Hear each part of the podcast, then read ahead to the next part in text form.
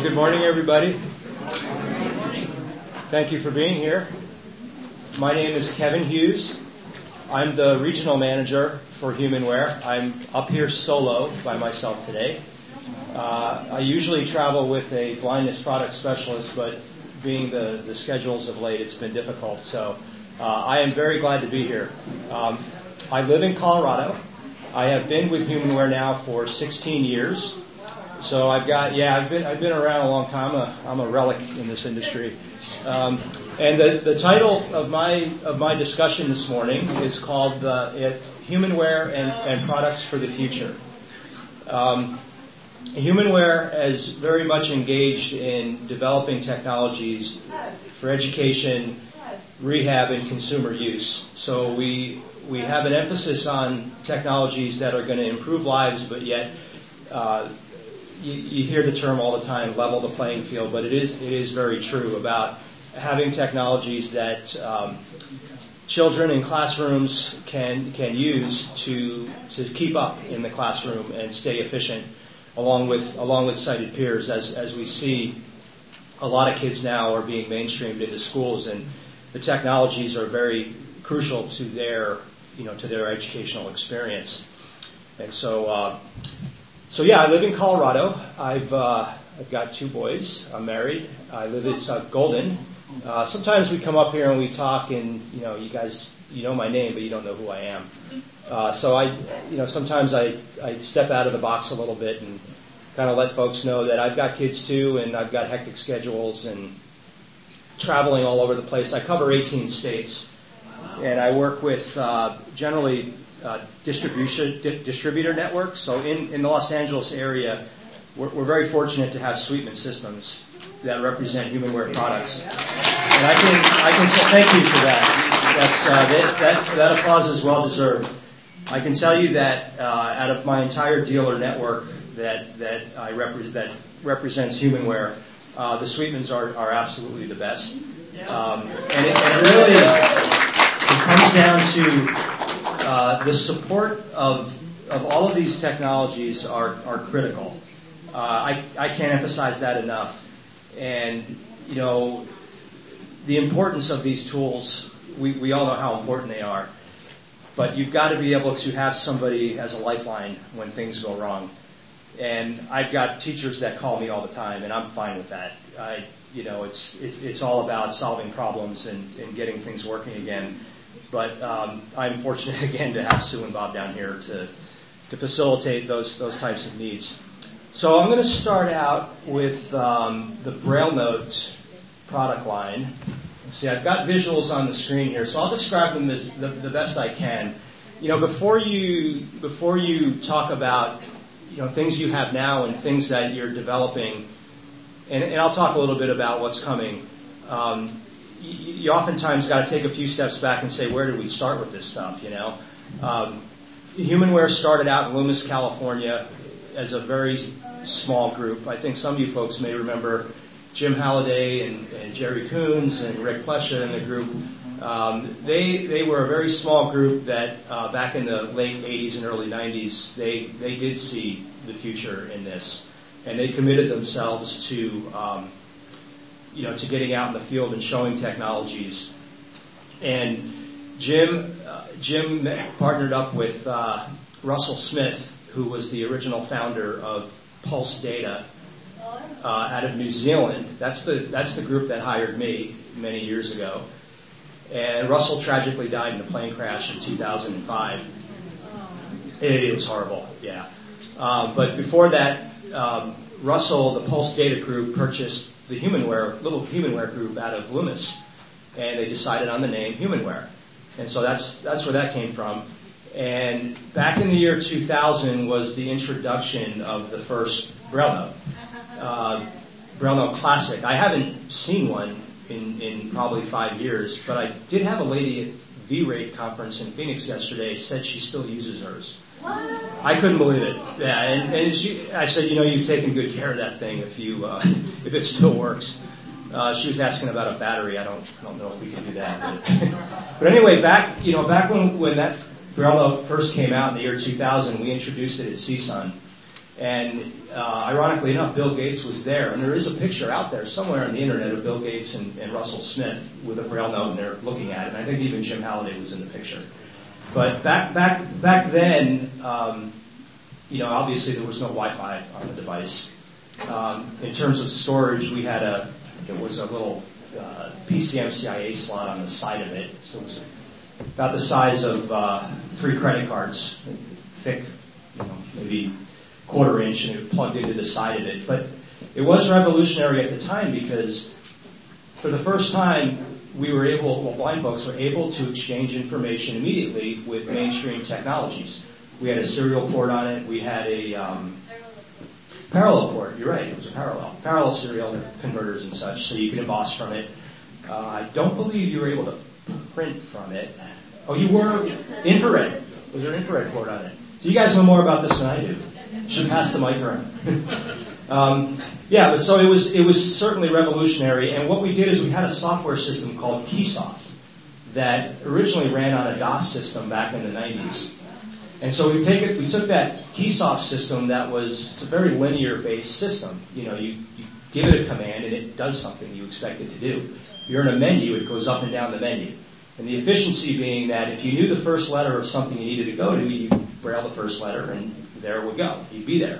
So the efficiency, the ability to connect to mainstream cables at the time, the thumb key design, where a user can rest their fingers on the braille display and have those thumb keys right there without having to move your fingers, was a ergonomic design that was not by accident. It's still something we use today on the touch.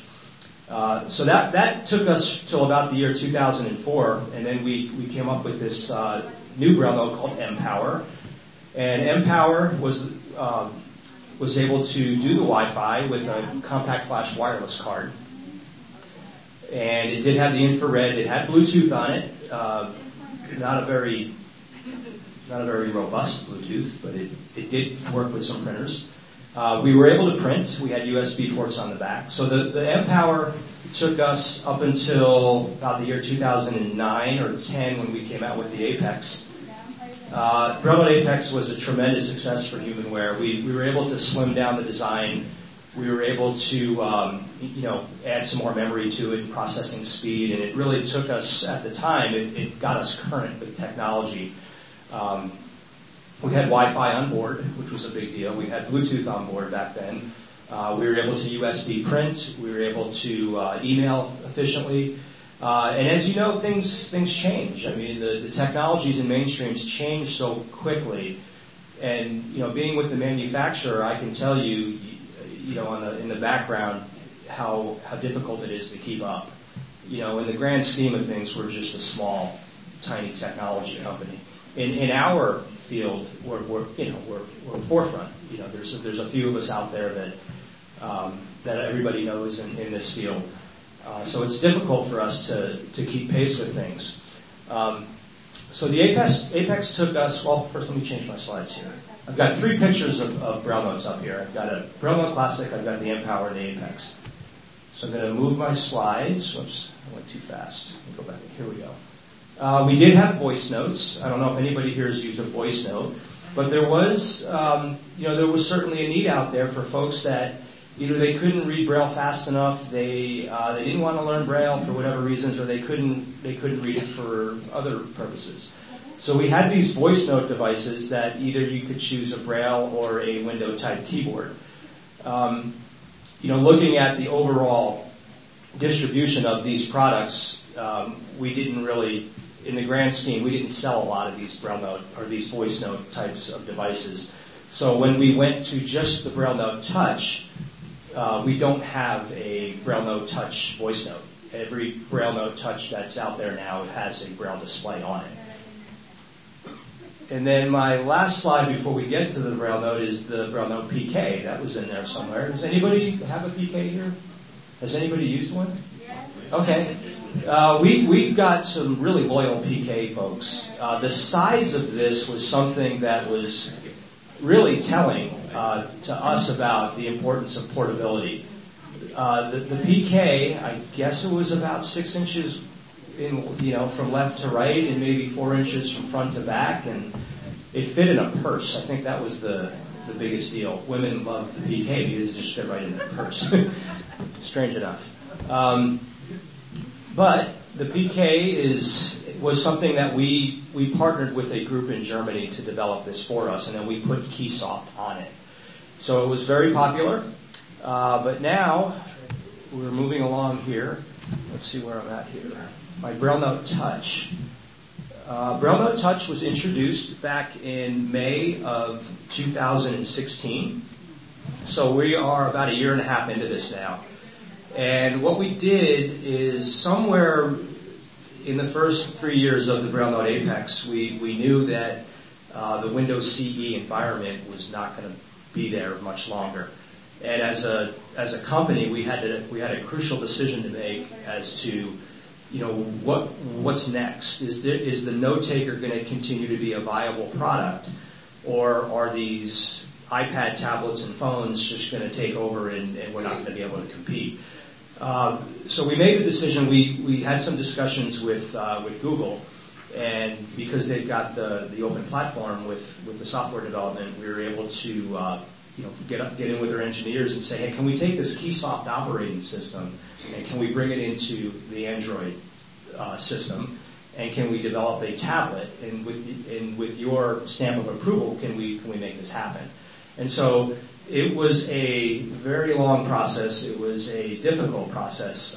Even today, when we release new updates for the BrailleNote Touch, we have to go through all of the Google certification processes, and that takes a while. So sometimes when people say, well, you promised that update, a month ago, where is it? And it's like, well, the update's done. We're waiting for the sign off from Google. We just can't release something without them approving it. So we brought this out in the year 2016. And what's been really popular with it is, particularly in the education market, has been the access to the Google education services. And with that, there are certainly some challenges with that, as these services, and you're talking about Google Classroom and Google Drive and Google Docs and such, the challenges there is these are not applications that HumanWare developed. So on a BrailleNote, when you're at your main menu, that first screen of your contacts and your email and your web browser and all of that stuff on the main screen there, that is all HumanWare developed and KeySoft imported and very controllable applications for us. But when you get to, we have at the very bottom of that menu something called All Applications. And when you go into that All Applications menu, that's the stuff that we don't have as much control over. And we communicate with their engineers, and we're getting KeySoft to work in a lot of those environments. The real important thing to understand is with these third-party programs that you can download on your BrailleNote Touch. So, for example, a currency reader. There's a free currency reader called Ideal Currency. And you can bring that into your BrailleNote Touch, and because we got a camera on the back, you can open the application, and the buttons are labeled. So when you're toggling through the controls in there, the buttons are speaking to you, and you have a tactile braille output as well. That's because the developer of the third-party application wrote the application to the Google Accessible Standards. And that's really the key, is as to whether or not something's going to work that you download. And if it doesn't work, you can simply uninstall it, because it'll just say button, button, button, or it might say nothing at all to you. So it may not even be accessible. So we have a list on our website of user-recommended applications. It's humanware.com, and then there's a tab for support. And then there's another tab for BrailleNote Touch, and you go in there and you can read about and see all of the third-party applications that are recommended by our users that they've brought in and installed, and KeySoft will work in those applications.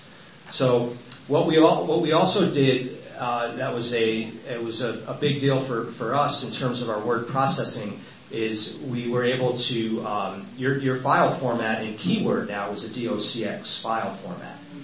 So in terms of education and employment, there aren't all of these extra steps you've got to go through to translate back to print, to provide to a cited teacher or peer or colleague or parent or whatever. When you open up Keyword and you open up a new document, you are in a DOCX formatted document. So you can spell check in there, you can format, you can but the overlay, it looks like it's a Braille experience in terms of the user perspective. You're typing in Braille, you're reading in your contracted Braille formats and such, and then when you're ready to give it to your teacher or your colleague or a friend or whoever. You simply save the file and you put it in the folder of your choice, and then you go into your file manager and you have a button in there for share, and you can treat that document and send it off however you'd like. And the other important thing with respect to employment would be that we can now, with your email clients, we support all of the standard email protocols that are out there. So when you set up your KeyMail program, you don't have to use the web browser Gmail. You can use KeyMail to set up Outlook Exchange. You can set up any of your IMAP types of clients through the KeyMail, and then you have the ability to attach files. And you're working in a KeyMail in an email client that's entirely accessible for you. So we put a lot of efforts into that. And I see some hands up, but I think what I'd like to do is let me finish through the BrailleNote. And then once I get through my slides here, then I'll take a few questions, and then I wanted to move on to who's got other products too. So we're going to try and get to as much as we can. I've got a visual on the screen right now of just how the BrailleNote looks. We have something called a smart keyboard case, and the smart keyboard case, when it's completely covered up, it looks just like a little vinyl carry bag. That's snug, and there's magnets, and it clips on there. And when you open it up, it exposes the keyboard of the Braille keyboard and the Braille display. And then the third part of it is you can simply lift up the Braille keyboard itself to expose the tablet surface. And this is something very unique to the BrailleNote, is that tablet surface is literally a piece of glass that is visual. So if you had, in a classroom environment, if you didn't have a monitor to plug it into, the BrailleNote, the student can say, okay, the teacher will say, I want to see what you're working on right now. The student simply lifts up the keyboard and exposes the visual glass surface. The other unique part of that glass surface is that the user, what they can do is calibrate their 10 fingertips by laying their 10 fingertips on that glass. And what that glass will do is will give you a very short haptic vibration, indicating that that surface has recognized your 10 fingertips, and now you're emulating the Braille keyboard, if that makes sense. So that you can completely use this device on the glass surface without the keyboard and do your Brailling and do all your work in complete silence. So that was sort of the thinking there, was that we create an environment. And you could turn the visual display off too. You don't tell the kids that, but they'll figure that one out. You can turn the visual. So you've got a black screen that nobody can see what you're doing, and you're working in complete silence because you're working on the glass. I will tell you though that this does take some practice. I don't want to call them older. I guess my more senior customers are not thrilled about this. They actually like the tactile feel of pressing buttons, and I totally get that. My friend Jerry Kuns, who was a beta tester, didn't have a keyboard for about 6 months, and it about drove him crazy. Poor Jerry didn't like the touch surface. But we see the kids generally pick up on this very quickly.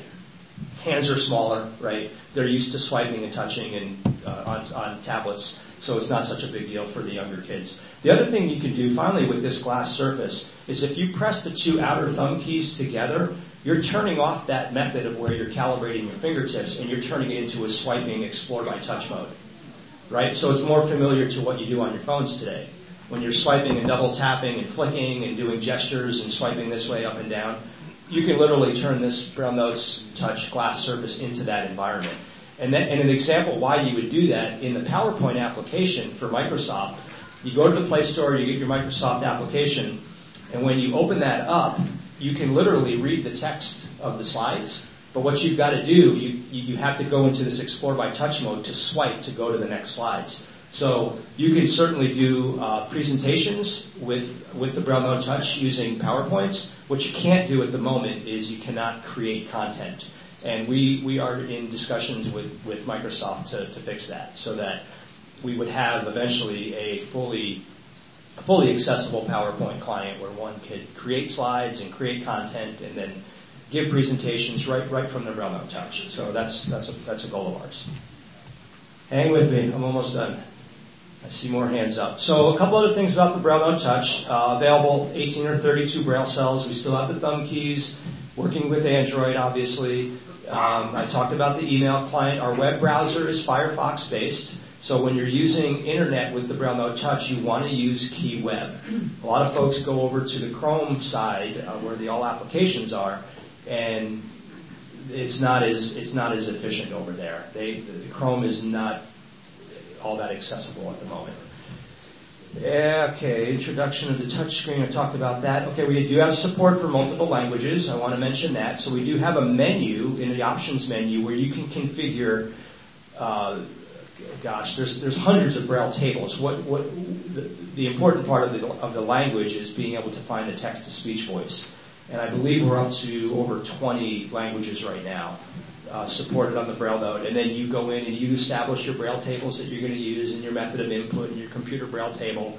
And while you're in a document, you can have up to 10 languages enabled. I don't know anybody that has that many, but we have many folks that are learning Spanish or French or German, and along with English, and so within one document you could toggle between the two languages that you're working with.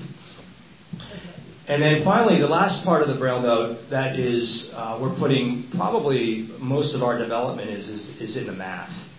And I'm going to switch over to my next slide.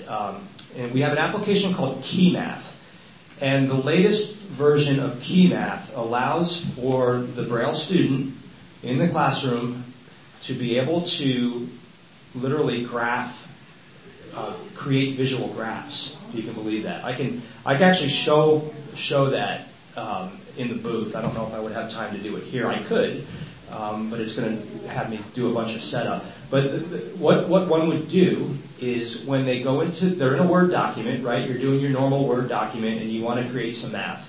You give the BrailleNote a command and you go into an application called KeyMath. It flips you right over there.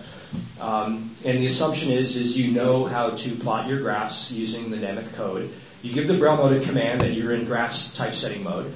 You create your graph and you hit the enter key, and literally on the bottom right hand corner of the screen, the BrailleNote will show you the visual graph, the X and Y axis. It will show you the line segments or whatever coordinates you plotted. The lines will be different colors for the teachers so they can see. And then what you can do from there is, and I saw this a couple weeks ago, and I'm still trying to get a grip on this one. We have something called tactile preview mode, and what that means is that if you imagine that you had a embossed graph, which we can do with these graphs now, we can with a new Juliet and Romeo embosser. We've got this Firebird graphics program. It's called Key Graphics. And you can emboss those graphs out with one of these embossers. But this tactile preview mode is like if you had your fingertips, you're using the linear display, if you can imagine that. And you've got the top of the graph, you've got your fingertips on the top of the graph, and there's somebody pulling the paper away from you. And your fingers are there, but imagine that linear display is changing as they're pulling that graph away from you. It's going to take some practice, but you can... If you've got these line segments, your Braille display is going to change as you're pulling that graph down. So it's something we call tactile preview mode. But the big part of this is the ability to, if you've got the embossers, is to be able to plot the graph and then using our graphics program emboss that graph out. And then finally, what you do is you literally export the Nemeth equations that you've used. You export that back into your original document. And then you can open up a preview mode, and your teachers can see it right there, what you've done and what your graph looks like. So that's something we're pretty excited about. Okay, I think I've talked enough about the BrailleNote. Somebody on my right over here had their hand up almost the whole time. So, you, sir. My name is Michael Sherman. I'm a huge HumanWare fan. I have an mPower myself, but when I heard someone say BrailleNote Touch, I'm thinking to myself, is this going to be an all touch screen unit and there's going to be no more buttons? everything's to be done touchscreen because the reason why I said that, and I'm like, because if they're going all touchscreen, a lot of people are not going to want to buy this machine. It's not all touchscreen. There's literally a tactile braille keyboard. So rest easy. Thank you though for your question. To my right here, blue shirt. Yes, right there. Hi. Two questions, but I'll try to make them brief. The fact that you're using KitKat and are still using KitKat, how, as Google, as the operating systems go forward, how will you deal with that? And then I guess the second question is, the 18 and the 32, other than the cells, are basically the same size. There's no way you're going to come out with a smaller chassis. I guess that would be a whole different tablet for the 18. You're referring to a smaller design of a touch? Yeah, exactly. Because basically they would weigh the same, as constituted now, an 18 cell and a 32 cell. So I was just wondering if you're ever going to, if there's been talk of having a smaller, BrailleNote Touch, essentially. I haven't heard those discussions. We have I have a Brailliant 14 up here that we'll talk about that. So, to answer your first question with the KitKat, and it's a legitimate question about the operating system. What we've been able to do is when this was all in development, KitKat was the most accessible platform within which to put KeySoft on. So that's the first thing. We went with that because it was the most accessible version. Now, as the Android versions progress, what we're able to do is with our engineers communicating with the Google engineers, we're able to take the most accessible components of Marshmallow, for example. We're able to take the most accessible components of that and bring it into our system. So for the time being, we're okay. We're not really at too much risk for that because the most important thing here is the accessibility of the device. And if we were to completely drop everything and try and import KeySoft back into a later version of Android, it's a tremendous risk. So what we're doing is we're looking at these newer versions and testing it in the background to see how KeySoft interacts with it. And if it makes sense to do it, we will do it. But for the time being, at least for the short term, we're staying with the KitKat, but yet we're able to bring in accessible parts of later versions. And I hope that answers your question. Thank you. There was a question. Is that Steve over there? Steve's got his hand up. All right, go ahead, Steve. How are you guys dealing with Firefox changes, Quantum? Are you going to stick with the older version of Firefox for KeyWeb, or what's happening on that front? I do not know the answer to that one, Steve. I can get you an answer. I think it's a good question. We are updating the securities with Firefox, I know that, but that's a little bit above my pay grade, to be honest. This is always the risk. You get smarter people in the room that ask you hard questions and you can't answer them. There's a lot of hands up. To your left, Steve, there was a question there. Yes. I know in in the Apex, switching between languages was a bit problematic. Yeah. Has that been improved? All you've got to do. Yes, it is improved because all you've got to do is in the options menu we have something called configure primary language, right? So that one is default as English, text to speech. I think it's Heather Ryan. Your Braille table is set up for Duxbury UEB Grade 2. So you've got the standard defaults there, and then we have something called configure secondary language. And when you go into that, and when you go there, that's where there's an option for manage voices. So you find the voices that you want to support that language, and then you set up your Braille tables from there. So then when you're in your document, you've already got that secondary language set up. And so it's an enter with L, I think, is the command that will toggle you over to that secondary language. And have you guys improved on the terminal mode? Because I know that was sort of an issue as far as pairing with other mobile devices. Yeah, that's working pretty well. That's working pretty well. Let's see. Let's go to my left here, sir. I don't know your names. It's Brian. Hi, Brian. Yeah. The for those of us, both, like for instance, my wife and I have an Apex, and if we wanted to move to a BrailleNote Touch, the thing that neither one of us has any control over, and HumanWare doesn't, to be fair, is the price. It costs so much to make these things, but to move up to another device is a bit dicey. Is there any trade-in value? Yes, and actually that's on this slide right now. So I'll go through this quickly, and then I'll answer two more questions before we move on.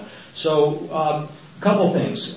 We are running a promotion right now through January 31st where the Apex, if you have an Apex or for that matter, any Braille device with 20 Braille cells or more, we're offering $1,600 of trade value to that. So we take that in, that $1,600, we give you $1,600 off a 32-cell BrailleNote Touch. So the Touch is retail at $54.95, then you minus your $1,600. We take the Braille cell device that you've traded us, and we're actually refurbishing all of these trade-ins, and we're donating them to developing countries. I know that we have partners all over the world that are identifying. Yeah, thank you. This was something that our president, Jill Pepin, decided that this was an important thing for us to do. So it's not like we're taking these old Braille devices and throwing them in a trash heap behind HumanWare somewhere and dumping them in the Quebec River. It's actually going to a really good cause. So if it's less than 20 Braille cells, we're offering $800 trade value. Does that apply to any other devices that you have? Only the BrailleNote Touch line. So if you wanted to get the BrailleNote Touch 18-cell device is $3,995. So if you had a Braille cell device you wanted to trade in, we would offer $800. Right in front of you. Yes, ma'am. I have a question. I have a BrailleNote Apex. How much the 32-cell? How much would it be if I wanted to trade in? You have a 32-cell BrailleNote now, and you're considering a trade. Training. Oh, training? Yeah. You get training. Are you local? No, not training. Trade. It's worth $1,600. Oh. Towards a 32-cell BrailleNote Touch. Okay. Yes. Thank you. Behind you. Yeah. Yes. The question is, I know that there was touches a little heavy for. Say it came in through Twitter or somebody scanning up applications. The camera, yes, but is in that. So holding your touch over a document with a little numbers on. Okay. So how do you bring the user away from the user stand and the student? Okay, no, you bring up a good point. The question has to do with the weight of the BrailleNote Touch. And if the user wants to take advantage of the KNFB reader program on the BrailleNote Touch, you've got to. There's a little bit of skill involved with your elbows and lifting it up, and then aligning the camera and such. So we are investigating a stand for that purpose. This came up yesterday as well. So having a stand where you could just prop the BrailleNote Touch on top of a stand and put your document underneath it. That's what you're referring to. Yeah, that's something that I think we need to fix that.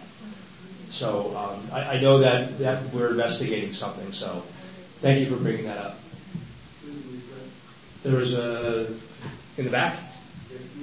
Yes, go ahead, sir.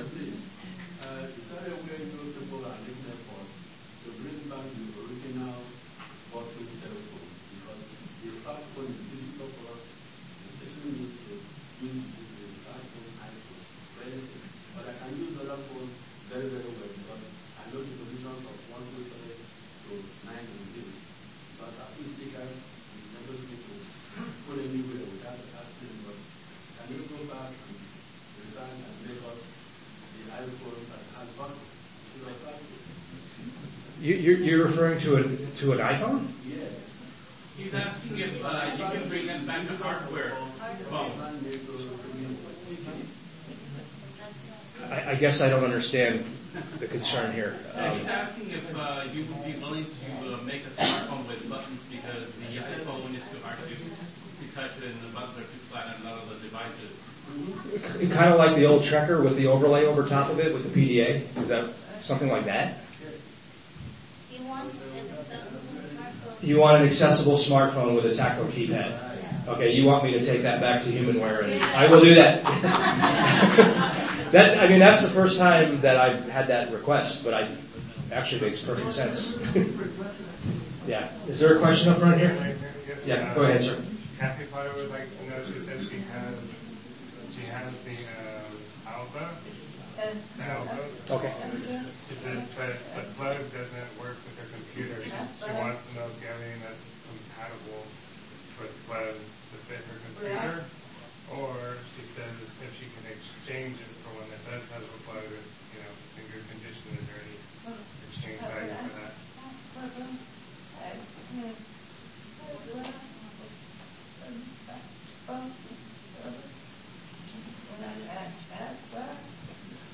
She bought one in 95 at Alba. I don't think we have Alba cables. That's what you're asking. No Alba cables. I would. We can offer. I mean, we can offer a few $100s for the trade. Yeah, we can work with her on trading the Alba into a Brailliant. Okay. Offline, we can discuss that. Okay. I'm fine talking about that. Yeah, that's an old display though. Okay. Yeah. Okay. I'll take one more question right there, ma'am.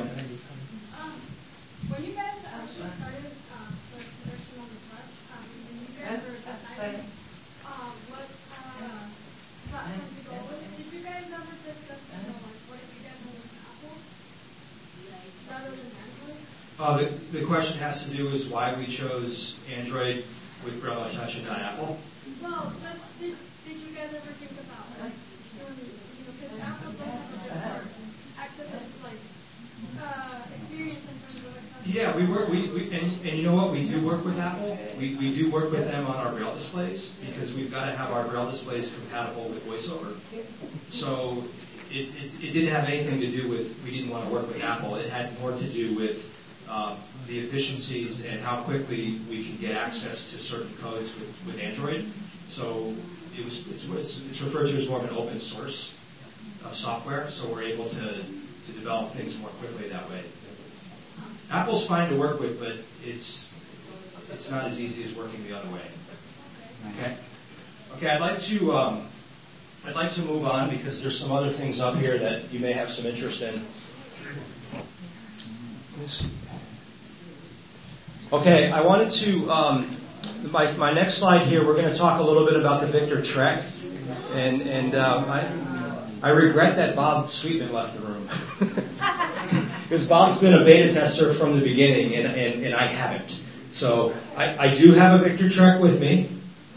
Okay, this has anybody seen one? No. Nobody's seen one? No. Okay, well, I know the Sweetmans have them at their table, and I've got one at my table, and I know that this is, you know, we've been talking about this for a while, and the Trekker Breeze was a popular product for us, and the Victor Stream has always been very popular with our customers, and so we had to when the Trekker Breeze, when we found out that we weren't able to get parts for the Trekker Breeze, we had to decide what we were going to do with GPS. Is HumanWare still going to be in the GPS business?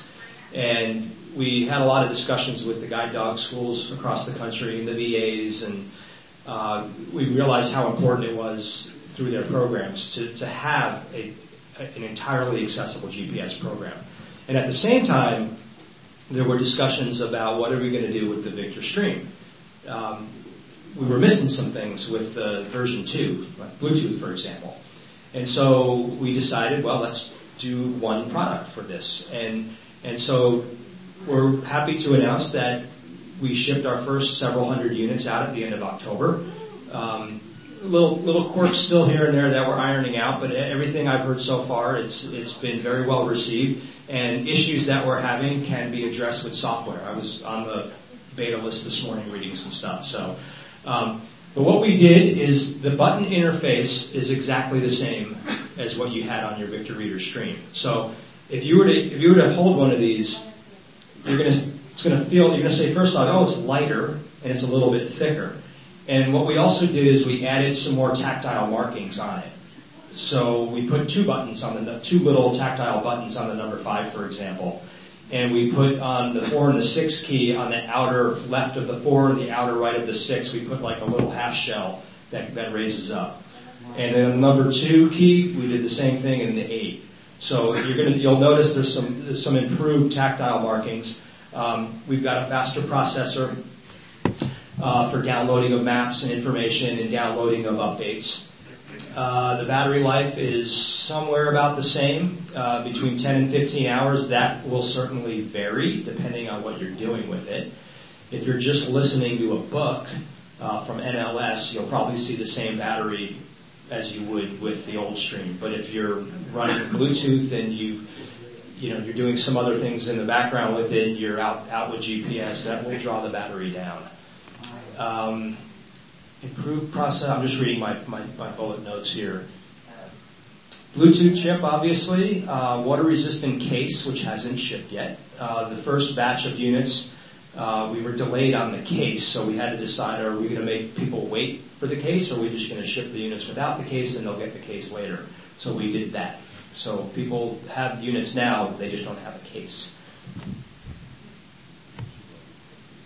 Okay, the one thing that that this device, in terms of the GPS, this is going to support the latest iBeacon technology for future software updates where there will be indoor navigation available. So you guys probably know more about this indoor navigation than I do. I'm learning about it. My understanding is that there are these receptacles throughout the buildings that the Trekker would identify when you're in orientation mode inside. So that's something that's a future update, but the device internally is prepared for that. The GPS chip, it supports this upcoming Galileo navigation network, which we hear is going to be available in a few years, and what that does is literally puts you down to about 3 square feet of where you want to be. So it's not here today, but again, we've got the internal technology to support that when available. We do have an FM radio chip. That's not ready now, but they're telling me version 1.1, you'll have the FM radio. And we talked about the software for the maps and the downloads. That's already available in here. So our current special through the end of this year is $599 for this product. After that, the plan, it's going to go up by $100 after that. And so Bob and Sue, again, I will direct you to them for distribution of pre-orders for this.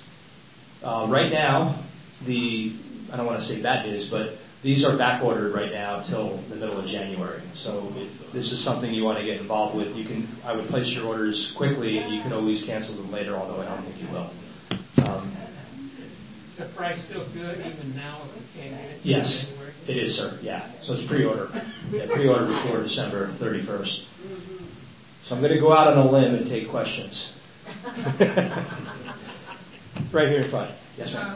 I have both the Trekker Breeze and the Victor Reader Stream, and I'd like to upgrade if there were going to be any sort of trade-in. We don't have any trade-ins available at the moment. Thank you, though. You had a question right here in front. Yeah, on the Trekker, I know when you're going toward an intersection, it gives you the name of the intersection that you're going toward, but it does not give you north, south, or east directions. That's not my understanding. I mean, I've done Breeze workshops, and it'll say, Main Street heading north, next intersection, First Avenue, and it describes the intersection. So that's the one thing that we've done with this software is we've tried to make it as accessible as the detail as we possibly can for the visually impaired traveler. That's what makes this different. There's a gentleman with his hat backwards with his hand up. Yeah. Actually, I was wondering, do you have any Braille displays for the iPhone or iPad? Are there Braille displays for the iPhone and the iPad? Yes. Many of them. Yeah, I just wondered if you get a Bluetooth one. Okay. Yeah, I've got this little Brailliant 14 that'll pair up with your phone. Nice. Yeah, we can show you that. Right in front of me. Right here. Are you going to be doing a promotion on the Victor Stream? You know, we Probably.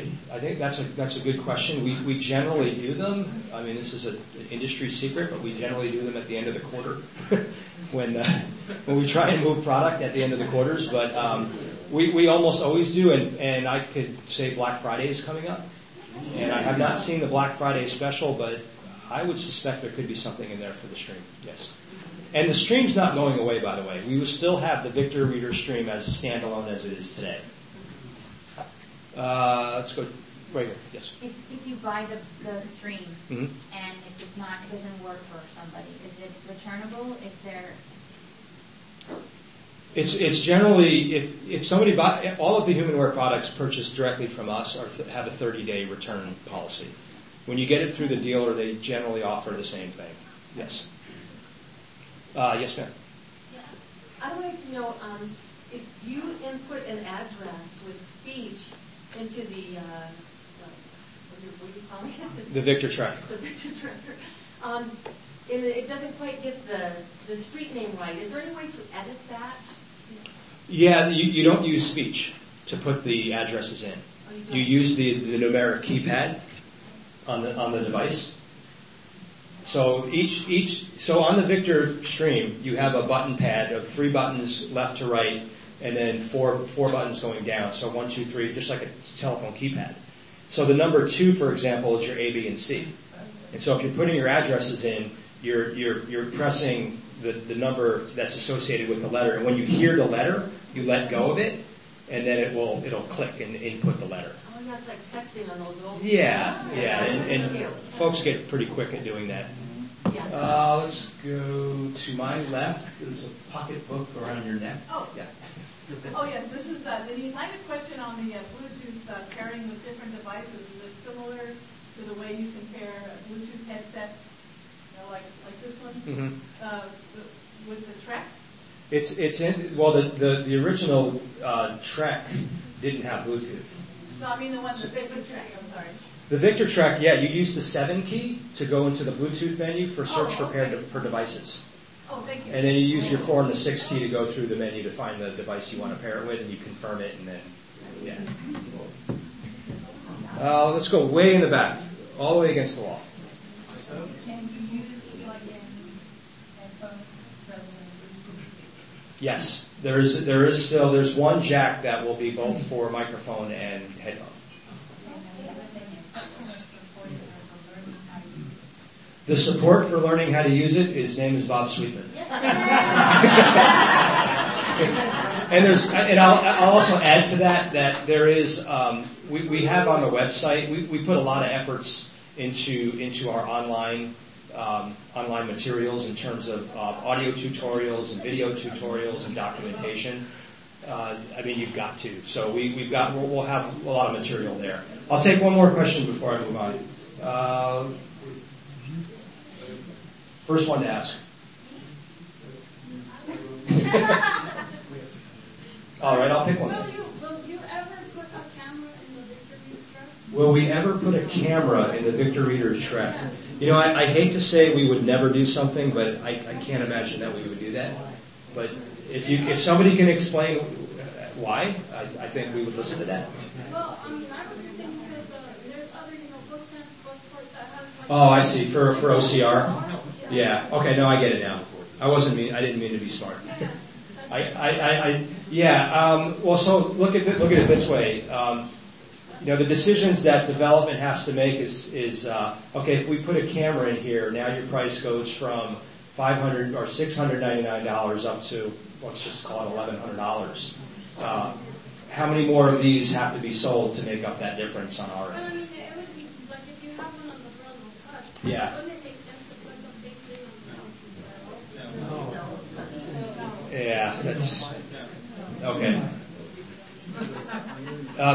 Sir, to my right, next to Steve. More of a comment. I was one of probably one of your first shipments, and I really love the device. However, I've discovered that M4A files are not playing on that. Is there a fix for that? I wasn't aware that we didn't support that file type. I think the best thing to do would be to document it, and if you could send that to me, I'll give you a card. I think I did it in... You did? Yeah. Have you been answered yet? I got something that I was just wondering if that was something that was looked at or I'm sure it's being looked at, and if it's a problem, then I'm sure it's being addressed. So, okay, I want to move on. I've got 10 minutes, so and I'll take some questions at the end. I did want to address this this new Prodigi Connect, so I'm just going to go to low vision just for a few minutes here because we do have low vision technologies, and this Prodigi Connect it's available on Quota as Matt Connect, so it's literally the same product. But what it is, and my screen is just showing, it's a 12-inch, I guess 12-inch CCTV that supports near viewing, distance viewing, and also OCR. And it folds up, and it's portable, and it weighs about 8 pounds. So it's a very popular item in the classroom. And I just wanted to address it because some folks may not know about this. And it's been a very useful, efficient product in the classroom. It's a portable, it's an Android-based system. Again, you can see the direction we're going with this stuff.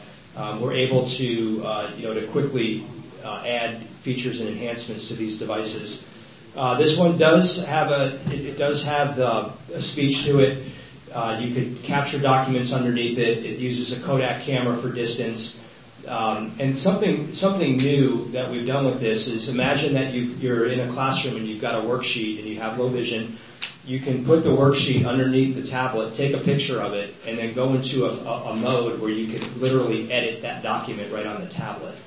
So that's something that we're finding to be very useful in the classroom. So rather than trying to work with a document in a live mode underneath the camera, you can literally just use the tablet surface with your finger or with a stylus. Or if you've got a QWERTY, one of these little Bluetooth keyboards, you can control the you can edit the documents using the keyboard. We're also supporting Bookshare with this device and periodicals through the NFB Newsline services. So it's small, takes up very little room, and it's been popular for those reasons. Are there any questions on Prodigi? All the way in the back of the room.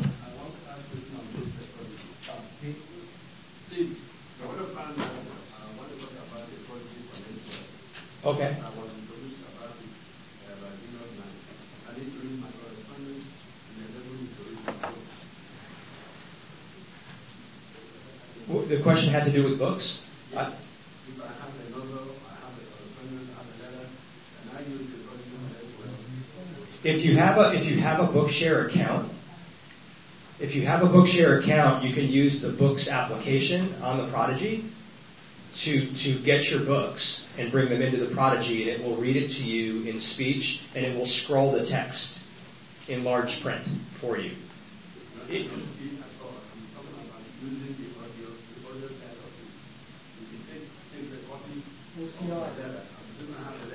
You wanted, yeah. If you, well, the, yeah, the OCR, the OCR. If you put, we have something called multi-capture mode. So when you lift the tablet surface up to parallel, there's room underneath the surface, and it will see a full 8.5 by 11 page. You take a picture of that page, and then if you're in the multi-capture mode, you just turn the page, take another picture, and you continue to do that until you're finished with all of your pages. And there's a large circular icon on the upper left, and you press that button, and then that document gets saved, it gets binded up, and it gets put into the gallery. And then when you open it up, you could literally just open up page one and hit the play button, and it will just read right from start to finish. What if the person is audio? With or without speech. Yes, you have audio if you wanted to just to listen to it. The text is going to scroll anyway, but if you just wanted to hear it, it will use the text-to-speech voice on the tablet. The Prodigi Connect retails for $2,700. If you wanted the distance viewer, it's another $300. Wow. So we use a wireless camera for distance viewing that has its own router. So the wireless camera pairs with the tablet, and it's a Kodak Pix Pro. So this is what we use for distance in the classroom. Questions to my left? Second row from the back. I have a question. Yes, please. Yes, the Prodigi Connect comes with a carry bag that will fit the tab. It'll fit everything in there: your cables, your distance camera, and the unit itself. Yes, it's like a laptop bag. Against the wall, straight in the back, sir. Yes, my name is Keith Kabala. Hi, Keith. I have a question about that Prodigi. Yes. Can you read all kinds of documents on that? All kinds of documents. Can you read all kinds? Yeah, well, okay. I'm just. Sometimes the folks refer to like if you got something on email. Yes, yeah, it acts just like a standard CCTV in a live mode. And it uses a portable battery. It uses a part of the battery. Yes, the battery's inside the tablet. So the tablet's battery is about 8 hours. So it's pretty efficient for a full day of use. I didn't hear that. Something. Rechargeable, yes. Yes. With your hat on, sir? Yeah. Also, I know that when I also work in the reconsidering things like certain things, like we'll say like small screens. Small screens? I don't understand. What was the question again, sir? Well, at CCTV, I was working on making small screens, like small screens. You like your phone screen? Yeah. You could put it underneath it, yeah. Yeah, sure. Would you like a bottle of water? We're almost done. I'm fine. I'll make it. Yeah, thank you, though. Is that water in there? Other questions? Okay, with my last 3 minutes, I'm out of slides here. I wasn't sure I was going to have my Brailliant 14 with me. It showed up like 2 hours before I left for the airport, but I do have it.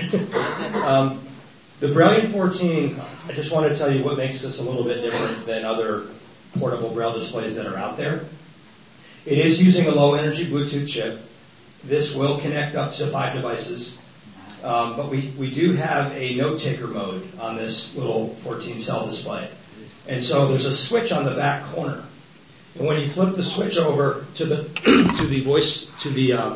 notes-taking mode, those notes that you take on this device can be synchronized over to your notes folders on your phone.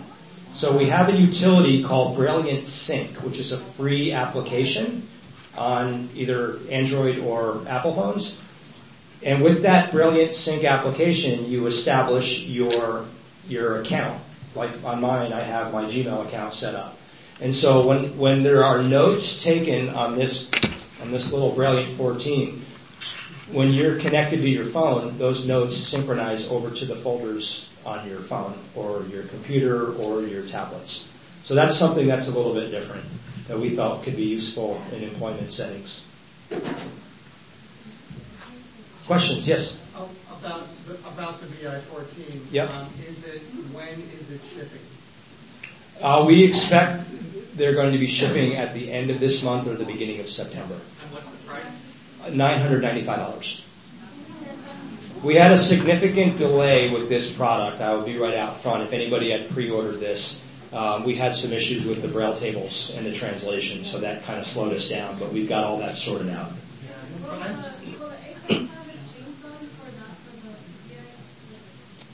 I didn't hear the question. Will they? Oh, the Apex. There's no trade. There's no trade-ins to this. There's no trade-in towards the Brailliant 14. Okay? Yeah, I've got one with me, so I'll be back at the booth there. I believe my hour is up. So thank you all for your attention. You guys are great. Thank you.